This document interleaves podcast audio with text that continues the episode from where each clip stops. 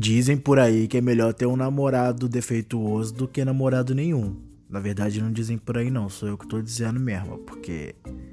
É engraçado essa visão de antes só do que mal acompanhado, né? Eu dou muito valor a estar tá sozinho, a se amar, ficar consigo mesmo, porque é uma parada muito importante, né? Se você não se aguenta, só você e você e mais ninguém, imagina se outra pessoa vai te aguentar. Por outro lado, o que seria estar mal acompanhado? É estar acompanhado de uma pessoa que não presta. At all é bonito, né? Que em inglês a gente acha chique. Mas estar acompanhado de uma pessoa que não presta de jeito nenhum. Ou esse mal acompanhado significa estar ao lado de uma pessoa que tem defeitos, que não é perfeita, fada sensata. É assim que falam os jovens hoje em dia. Não sei, já tenho mais de 30 anos esses termos.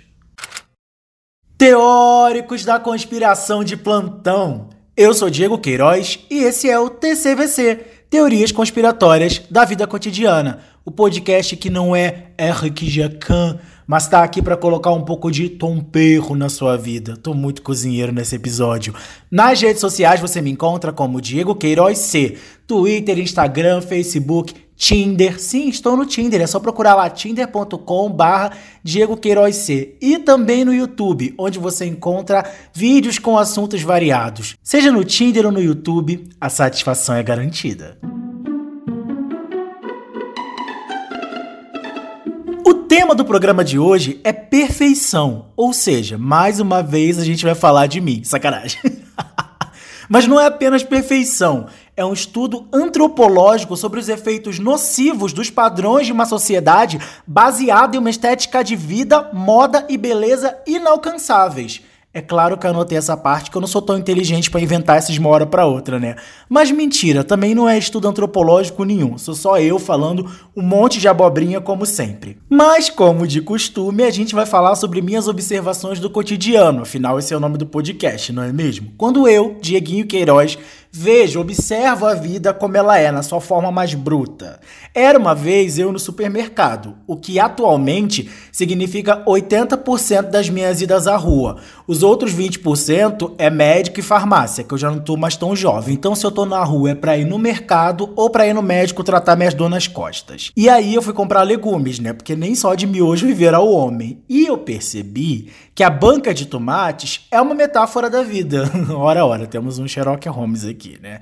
Mas, comprando aqueles tomates, gente, eu, eu percebi que eles não estavam perfeitos, eles não estavam bonitos assim, os tomates mais lindos da vida. Eu sou uma pessoa, eu reflito, né? Eu reflito enquanto tô fazendo compra. E aí eu pensei que, mesmo que eles não tivessem perfeitos esteticamente, porque eles tinham ali umas rachadinhas, uns machucadinhos, rachadinha, é rachadura. por que, que eu falei rachadinha no meio do negócio? E por que, que o Queiroz depositou 89 mil na conta da primeira dama? Ai, ai, esse Diego não para de militar nem no podcast. Voltando aos meus tomates, eu me dei conta que por mais que eles tivessem lá os seus defeitos, eles serviam para o que eu precisava. E dessa maneira linda e natural, no setor de hortifruti de um supermercado caro pra cacete aqui em São Paulo, que surge a teoria do tomate, que diz que mesmo que o tomate esteja ferido, ele pode render um bom molho. Afinal, gente, uma fruta, ela é muito mais do que as marcas na sua casca. Tô muito poético hoje. Pelo contrário, eu até prefiro uma fruta feia por fora, mas bonita por dentro, do que pegar uma. Gente, dá um ódio quando você pega uma laranja, que ela tá linda e quando você abre ela tá seca. Laranja, tangerina, essas coisas assim que você quer chupar. Hum, que delícia. Mas quantas vezes a gente já conheceu? Tu já conheceu uma pessoa que era linda, segundo o padrão de beleza que inventaram aí, mas quando passou a conviver, percebeu que ela fedia mais que feijão estragado. E o pior, gente, é que isso vira um ciclo vicioso. Olha o Mufasa aí de novo, é um ciclo sem fim. A gente aprende um padrão, persegue o padrão, acha que encontrou esse padrão, aí descobre que estava errado, que não encontrou porcaria nenhuma, se fode e aprende. Não, a gente repete tudo de novo. Parece um disco arranhado. Aprende o padrão, persegue o padrão, encontra o padrão, descobre o padrão, se fode com o padrão e começa tudo de novo. O verso é repetido mais 44 vezes, igual o Volta Cão arrependido do Chaves. Um problema gigantesco que rola quando a gente tá nessa busca, nessa corrida desenfreada para encontrar os padrões de perfeição que foram pré-concebidos estabelecidos, é que a gente fica muito entregue, literalmente abre as pernas, quer dizer, não sei se literalmente, né? Mas quando a gente encontra essa pessoa, por exemplo, num relacionamento, a gente já tá aqui, ó. Vem, vem pra cá, faz o que quiser de mim, entra na minha casa e come meu cu. Dá nome, telefone, CPF, cartão de crédito, o código de segurança pra pessoa poder fazer o que ela quiser com a nossa vida. E assim funciona com o emprego, com uma faculdade, com relacionamento familiar. Quando a gente entende que a gente encontrou a situação de comercial de margarina, a gente acaba ficando muito vulnerável para aceitar qualquer coisa. Aí nascem muitos relacionamentos abusivos, porque a gente pensa assim: meu Deus, encontrei a perfeição. A gente começa a aturar coisas que não aturaria. Ah, não, aquele, ele é muito bonito para mim. Então eu tenho que aguentar essas coisas que ele faz, porque se eu deixar ele embora, onde que eu vou arrumar outro homem tão bom? Não, esse emprego tá fudendo meu psicológico, mas o plano de saúde me salva. Então eu vou. Tem outras propostas. Eu consigo sair daqui para um lugar que talvez pague um pouco menos, mas como que eu vou ficar?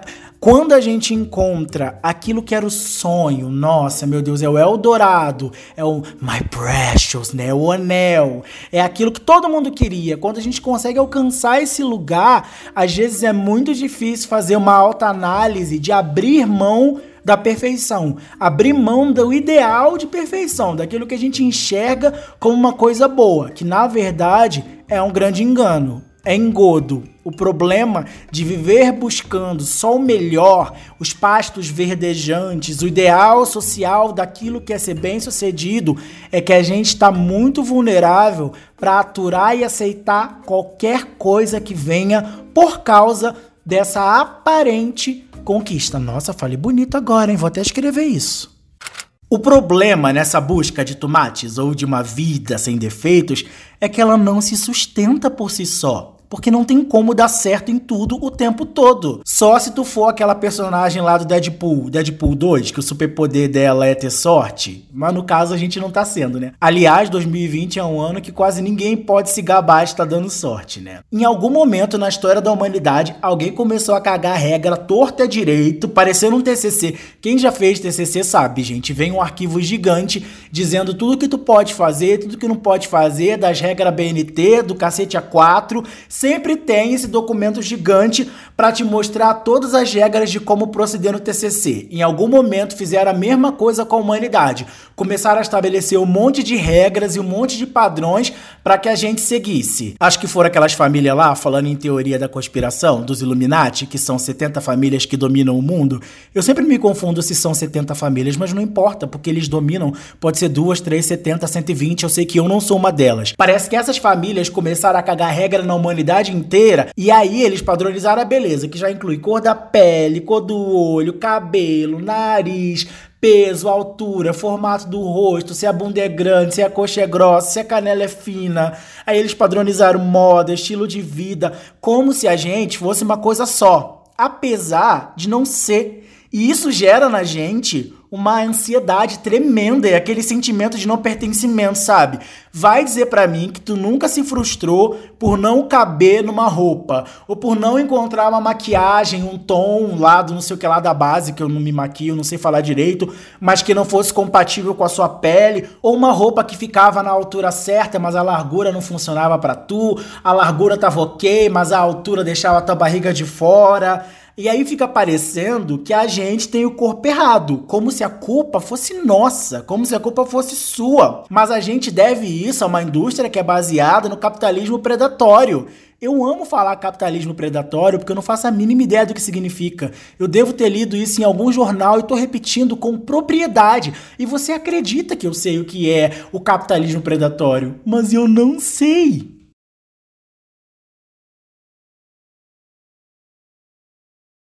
Eu vou explodir sua mente agora, mas você precisa saber que a indústria da moda não faz roupa para todo mundo. Daí a gente não tem como encontrar aquilo que não existe. Deixa eu explicar para vocês como é que funciona. Vamos fingir que no mundo inteiro existem 15 tipos de corpo. Eu tô inventando esse número aqui, tá? 15 tipos de corpo. A indústria da moda não faz 15 moldes de roupa. Ela pega e faz uma grade de PMG e vende desse jeito, porque eles têm que produzir mais em menos tempo e mais barato. Então, se eles começarem a fazer um monte de modelagem, eles não vão conseguir ter um preço competitivo para produzir gastando pouco e vender muito caro, porque é isso que eles fazem, né? Eles escravizam. Isso aqui é uma denúncia! Eles escravizam crianças na China, pagam centavos e vendem pra gente a preços exorbitantes. E a gente trouxa vai lá pagar e paga para se frustrar, porque muitas vezes a gente não cabe naquele molde de PMG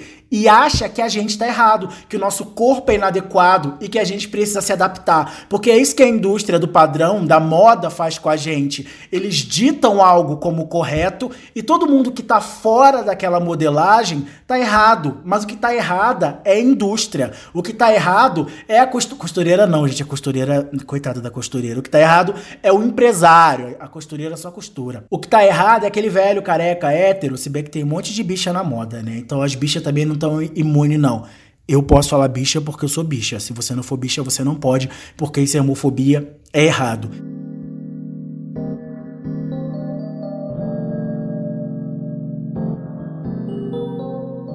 Voltando a falar das roupas e da indústria da moda, é assim que funciona, gente. Elas são essencialmente criadas para não caber, para criar na gente essa sensação de inadequação. Então é a gente que tem que emagrecer, a gente deveria ser mais alto, a gente deveria ser mais magro. Cara, a minha adolescência foi um inferno, porque eu sou um menino preto, de cabelo crespo, e quando eu era adolescente, no início da adolescência, a moda era cabelo arrepiado. Então todos os meus amigos passavam gel e eu chorava para ter um cabelo mais liso para poder passar gel. E minha mãe não deixava eu alisar, eu nem pensava em alisar cabelo naquela época. Graças a Deus, meu cabelo é um cabelo virgem de química. Apenas o meu cabelo é virgem, tá? Nem no meu mapa astral tem esse signo. Ai, que delícia! O meu nariz também era um ponto que era muito complicado para mim. Quantas vezes eu fiquei no espelho apertando o meu nariz, esperando que ele ficasse mais fino, ou sonhando que um dia eu ia crescer e ia ter grana para fazer uma cirurgia plástica. Eu sempre dizia: quando eu for adulto, quando eu trabalhar, quando eu tiver dinheiro, eu vou afinar o meu nariz. Gente, imagina o que é você ser um adolescente que é bombardeado todo dia por uma sociedade que diz que ser bonito é ser branco, alto, de cabelo liso, olho claro e nariz fino. Eu não tenho absolutamente nada disso. Eu sou baixinho, barrigudinho, cabelo crespo, olho escuro, lábio grosso e eu sou maravilhoso. Mas até eu chegar nessa conclusão de que eu sou maravilhoso, eu sofri muito pedindo para Deus para ser mais branco. Eu lembro que eu falava: "Deus, por que, que eu não posso ser só um pouquinho mais claro? Por que, que meu cabelo não pode ser liso?" Minha mãe tem cabelo liso. A gente inicia uma busca por se ajustar e se adaptar a uma realidade que não nos pertence. Até a gente começar a entender que as pessoas são diferentes e que a nossa autoestima vai se formar à medida que a gente se ama, leva muito tempo. E tem muita gente que passa a vida inteira sem gostar de si e nem sabe por que, que não gosta. Cara, eu tenho uma teoria. Nossa, falou a pessoa que nunca tem nenhuma teoria de nada, né? Mas essa é uma teoria que está dentro da teoria que nós estamos falando hoje, que é o seguinte: a gente não gosta do que a gente gosta porque a gente gosta. A gente gosta do que a gente gosta porque disseram pra gente que a gente tinha que gostar daquilo. Caraca, foi forte isso agora, né? Mas pensa comigo, por que, que as pessoas lá da Ásia ou da África ou da América ou da Europa ou de qualquer outro lugar que não seja onde a gente mora, que tem uma cultura diferente da nossa, por que, que eles comem o que eles comem? Por que, que os asiáticos comem cobra, escorpião e rato? Por que, que lá na Europa tem gente que come carne de cavalo ou coisas menos exóticas como javali, cordeiro? Cordeiro é gostoso, né? Mas quando você tá comendo cordeiro, você já pensou que não existe cordeiro adulto? Porque sim, talvez você não saiba, mas um cordeiro é o bebê de uma ovelha quando ele vira menina ou de um carneiro quando ele vira menino. Ou seja, quando você está comendo um shawarma, quando você está comendo uma comida árabe que eu esqueço os nomes, mas eu gosto muito de comer com carne de cordeiro, você está comendo apenas um bebezinho. Pense nisso, carnista. Isso aqui agora é um podcast vegano. Tô brincando que eu não cheguei a esse nível ainda. Mas voltando ao assunto que eu estava falando anteriormente, por que que pessoas de outras culturas comem o que comem? Ou se vestem como se vestem? Ou fazem o que fazem? Porque elas aprenderam a fazer. Gostam de comer escorpião porque aprenderam a gostar, porque foram ensinadas que escorpião é bom. Assim são todos os nossos gostos, eles são aprendidos e da mesma forma que eles são construídos, eles podem ser desconstruídos. Se o cinema, a televisão, a literatura, a poesia, a música, as artes, as pipas, não sei por que disse pipa, doutrinaram a gente pra gente acreditar que a vida perfeita é de uma forma, a gente também pode desconstruir esse padrão. Porque na real, a gente não gosta do que a gente gosta. A gente gosta do que a gente foi ensinado a gostar. E se a gente aprendeu, a gente pode desaprender. Essa é a minha teoria dentro da teoria. Eu gosto do que eu gosto não porque eu gosto, mas gosto do que eu gosto porque me disseram que eu deveria gostar daquilo que eu gosto. Tudo manipulado. Tem uma parada muito bizarra com esse lance de perfeição, que é o quanto ela é muito mais ligada a uma aparência do que a realidade. Tipo quando você termina um relacionamento, sabe? E aí você quer fingir, você quer mostrar. Hoje então, que tem rede social, porque eu imagino antigamente, né? Antigamente era baseado na fofoca. Porque você terminava com a pessoa, a pessoa não sabia mais da sua vida. Mas hoje em dia tem Instagram, tem Facebook, quer dizer, Facebook não, que ninguém mais liga pro Facebook, é só o Instagram mesmo, né? Hoje em dia tem Stories. Gente, Stories é o espaço internacional para mandar em direta pra ex e para contatinho também e para qualquer pessoa, que foi só para isso que criaram os stories. Mas essa ideia de querer mostrar para quem quer que seja que a gente superou alguma coisa, que vive uma vida de sucesso, ou daquilo que é entendido como sucesso, gasta uma energia absurda. Tem gente que perde tanto tempo fingindo ser feliz que nem percebe que todo o tempo que ela fica fakeando uma vida. Gente, tem gente que, que vai pro hotel um dia e tira foto com vários looks para mostrar uma vida dentro do padrão de viagens, de beleza, de sucesso, de alcançar. Ah, tirei férias. Eu conheço gente que tira férias, aí tira, continua postando no feed depois de voltar para casa pro pessoal achar que as férias dela duraram mais tempo do que de fato duraram. E isso é reflexo do quê? É reflexo da busca por uma vida perfeita, por uma vida de aparências. Já dizia Ana Paula Valadão, não é para viver de aparência. Em algum momento de Preciso de Ti, ela diz isso, mas a música tem mais de 15 minutos, não vou lembrar agora qual é o trecho. E isso fala muito sobre as nossas inseguranças e do nosso medo de fracassar de dar errado, sabe? Como se dar certo fosse um conceito único, como se qualquer coisa na vida fosse um conceito único. Dar certo ou dar errado é muito relativo. A perfeição, que é uma ilusão, que não existe, pode ser a perfeição do seu universo particular. Tem alguma música com esse nome, né? De universo particular? Não sei, lembrei que agora eu tô falando. Mas é meio que isso. Não existe um padrão, um encaixotamento do que seria perfeito. Existe aquilo que é perfeito para você. Aquilo que funciona para você. E o que é perfeito para o outro pode não ter nenhum valor para você. Eu sempre falo do Google Tradutor, que eu acho que é um excelente tradutor, mas ele só funciona se você tem algum conhecimento sobre aquele idioma. Se você não fala nada de inglês e for usar o Google Tradutor, é arriscado você querer dizer que quer comer um frango e terminar dizendo que vai matar a mãe de um asiático. É completamente possível errar muito se você não tem conhecimento da língua. Eu uso muito o Google Tradutor para tirar dúvida, mas eu falo inglês, eu penso em inglês. Então, quando eu quero traduzir alguma coisa do português, eu normalmente não escrevo como a gente falaria. Eu escrevo como aquilo soaria em inglês e o aplicativo entende o que eu quero falar, porque a gente tem uma transmissão de pensamento ali. Para mim, o Google Tradutor funciona muito bem. Ele pode ser o aplicativo de tradução perfeito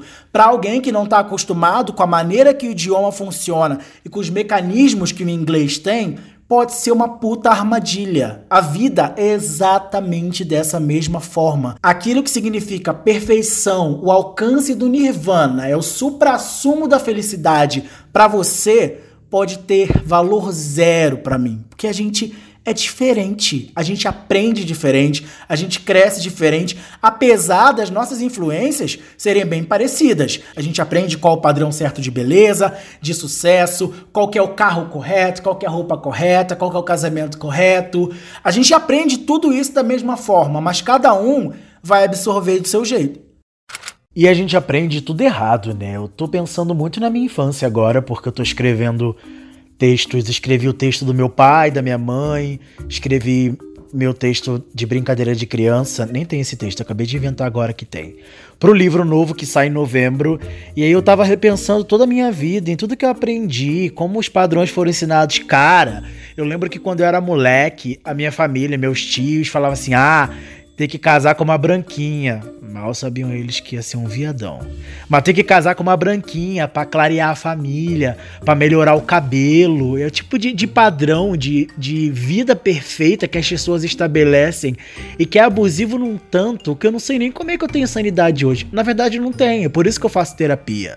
Porque muito normal eu não sou. Aliás, eu não sou nada normal. Mas é bizarro como quando a gente é criança, a gente é exposto a, a, a esses a esses ideais daquilo que funciona, né?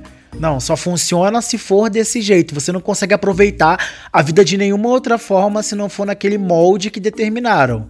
É tipo a cozinha mesmo. Eu ouvi dizer que quando alguma coisa tem mofo na superfície, significa que o mofo já está entranhado dentro da coisa, mesmo que não pareça.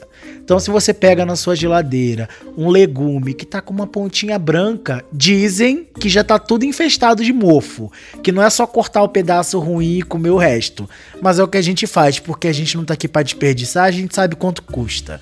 Então eu pego mesmo o negócio da geladeira. Ah, tá com pelinho? Corta a parte que tá com pelo fora, como o resto. Tô com 31 anos, cozinho desde a adolescência, não morri até hoje, não vai ser agora que vou morrer. Então não me vem com essa história de que tem que estar tá perfeito, liso, sem defeitos, se eu posso simplesmente aproveitar do jeito que tá. E aí a gente acaba aprendendo que perfeição é uma forma única, só funciona se for daquele jeito. Se for um pouquinho diferente, se tiver variações, não é perfeito. Tem que ser daquele jeito. E a vida não é uma fórmula pronta. Tipo, eu falei de mofo, né? Mofo de frutas e legumes. Mas tem queijo que só funciona porque literalmente é leite mofado, gente. Tem queijo que é feito com fungo, com, com lama. Mentira, não tem lama não, é que eu não consegui pensar numa palavra mais inteligente. Mas o queijo brie, que é caro pra cacete, ele é literalmente coberto por um mofo branco mofo para fruta e legume, quando tá muito entranhado na, na polpa da fruta do legume, é ruim. Mas quando tá em cima de um queijo, transforma isso num queijo caro e muito gostoso, que eu gosto muito de queijo brie, mas não como com frequência porque não tem dinheiro para comprar.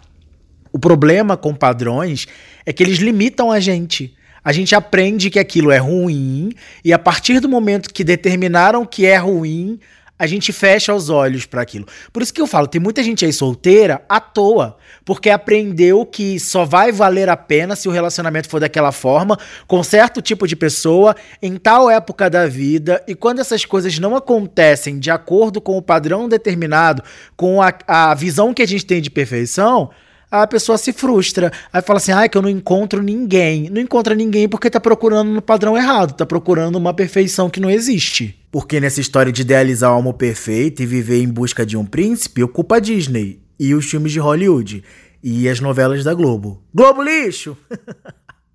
Mais zoeiras à parte, a gente cresce com esse ideal de beleza e de perfeição de que a gente tem que encontrar um cara. Normalmente é um cara, né? Também pode ser uma menina, mas é porque as meninas são mais incutidas a encontrar um cara perfeito. É engraçado que nenhum filme ensina o cara a ser príncipe, só quer ensinar a menina a ser princesa. Como se todos os caras já fossem perfeitos por nascimento. Tipo, nasceu, é incrível. E a menina não, ela que tem que lutar para estar à altura daquele macho, que normalmente é um macho escroto.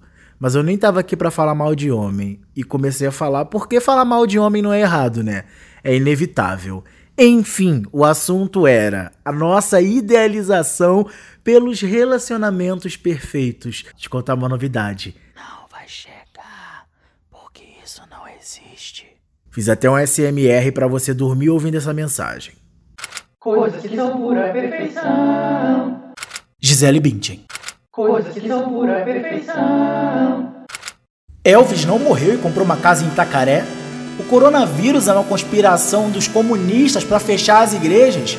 A Terra é plana e a NASA mente pra gente. Começa agora o novo quadro do TCVC. A partir desse episódio, eu vou sempre trazer uma teoria conspiratória da vida real. Porque se isso aqui é um podcast de teorias, eu não vou falar só as minhas, vou falar de outras teorias também. E a primeira, como não podia ser diferente, é uma das minhas favoritas: reptilianos.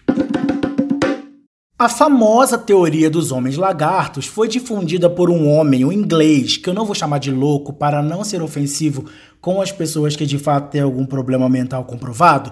Esse homem chama-se David Icke, ou alguma coisa nesse sentido. Não vou procurar a pronúncia, que eu não vou dar palco para esse cara dançar. Esse homem diz que seres humanoides com cabeça de répteis, por isso que se chama reptilianos ou reptilíneos, como diz Márcia Sensitiva. Sim, a Márcia Sensitiva também acredita nos reptilianos. Sabe, Márcia Sensitiva, aquela do voa, cara, voa! Use suas asas ao invés de criar corrente para se amarrar.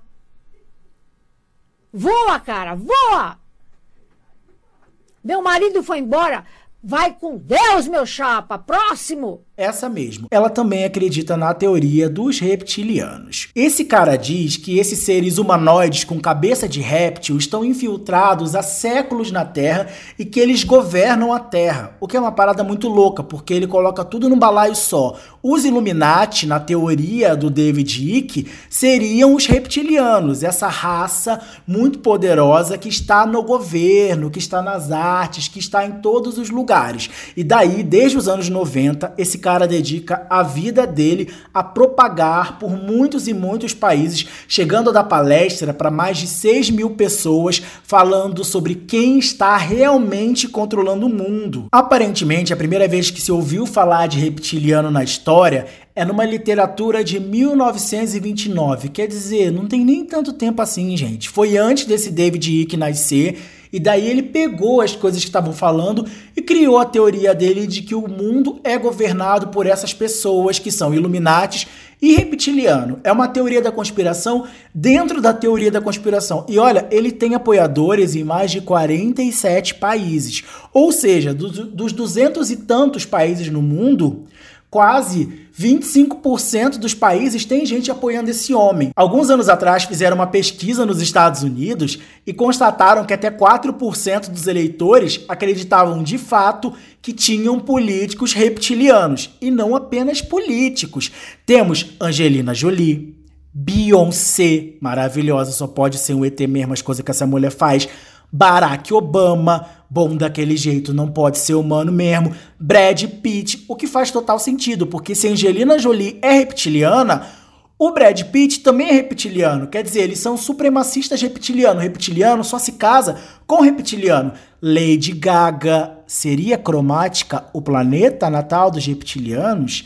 E a melhor de todas elas, que eu acho que é a mais famosa, Betty, Betinha, Rainha Elizabeth II, Rainha Isabel, lá do Reino Unido, aquela mulher maravilhosa, velha, que nunca morre, por quê? Porque os reptilianos também não morrem. Então, nessa teoria, toda noite o reptiliano que ocupa o corpo de Betinha tira aquela pele carcomida e debaixo daquela maravilhosa e icônica rainha temos o quê? Um rabão de lagarto, uma cabeça de lagarto, temos um reptiliano vivendo e governando a maior monarquia do mundo. Essa teoria é sensacional e olha, eu acredito. Inclusive, se você for reptiliano e tiver ouvindo esse podcast, Manda um e-mail para mim, eu quero ouvir suas histórias, eu quero saber como é o seu planeta natal, eu quero descobrir se tem um jeito de eu virar reptiliano também, porque para viver tanto tempo como Betinha, com aquela saúde, até eu tô querendo, até porque com essas reformas que esse governo tá fazendo, eu não vou me aposentar tão cedo. Então, de repente, se eu tiver um rabo de lagarto, uma cabeça de lagarto, eu consigo viver suficiente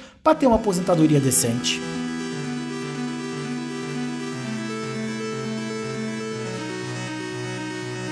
Eu amo teorias da conspiração e eu amei esse novo quadro. Eu espero que eu possa muito falar sobre a Avril Lavigne morrer e ter sido substituída, que a Solange é irmã da Beyoncé. Eu, eu quero falar tudo, das teorias do mundo pop e do homem nunca ter ido à lua, da Terra ser plana. Eu quero falar aqui desse surto todo, porque eu também surto um pouquinho. Mas sabe o que é mais importante do que os surtos? O que é mais importante do que reptilianos dominando o mundo?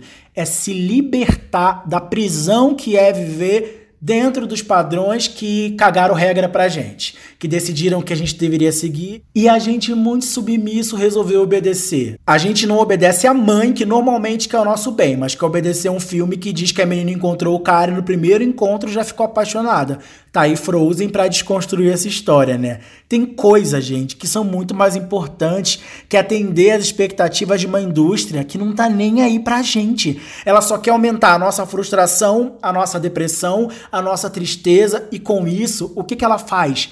ela lucra. Como o setor de cirurgias plásticas lucra no mundo. E o Brasil, atrás dos Estados Unidos, já é o segundo maior mercado consumidor de cirurgias plásticas. Agora inventaram aquela tal de lipolade, que a pessoa já é magra, é pele e osso, ela faz uma lipo para deixar gominho na barriga. Para onde a gente tá indo com isso?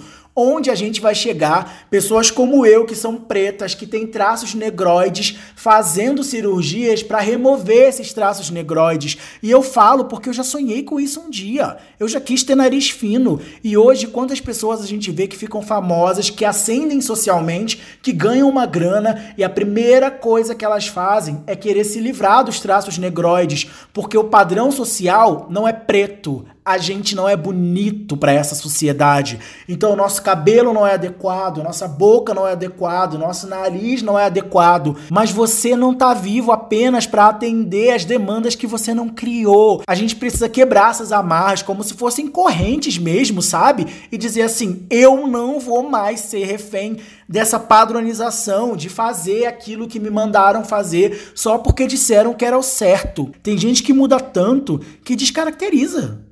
Chega a ficar desgostoso com a vida por ser quem é, e aí não se ama sendo quem é. Tem que se transformar numa outra pessoa, tem que ter um outro jeito para se amar. O amor que a gente sente por nós está muito além da imagem que a gente olha no espelho. É possível fazer as pazes com esse espelho. Ao invés de quebrar, a gente pode abraçar, a gente pode reconstruir essa história, a gente pode reconstruir os nossos ideais, a gente pode reconstruir os nossos padrões, porque se a gente aprendeu, a gente desaprende.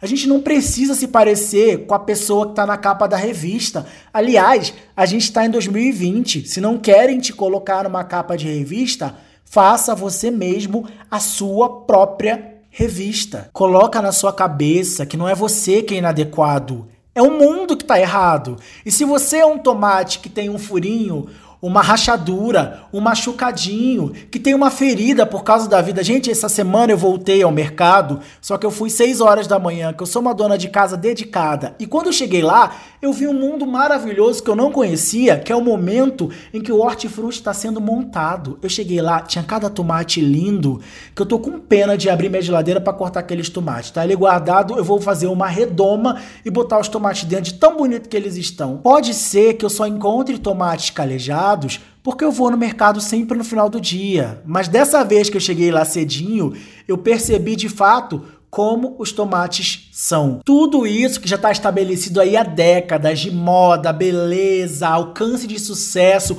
padrões sociais, vem para colocar a gente para baixo. Mas esse episódio de hoje é um manifesto para a gente romper com esses padrões e escrever a nossa própria história.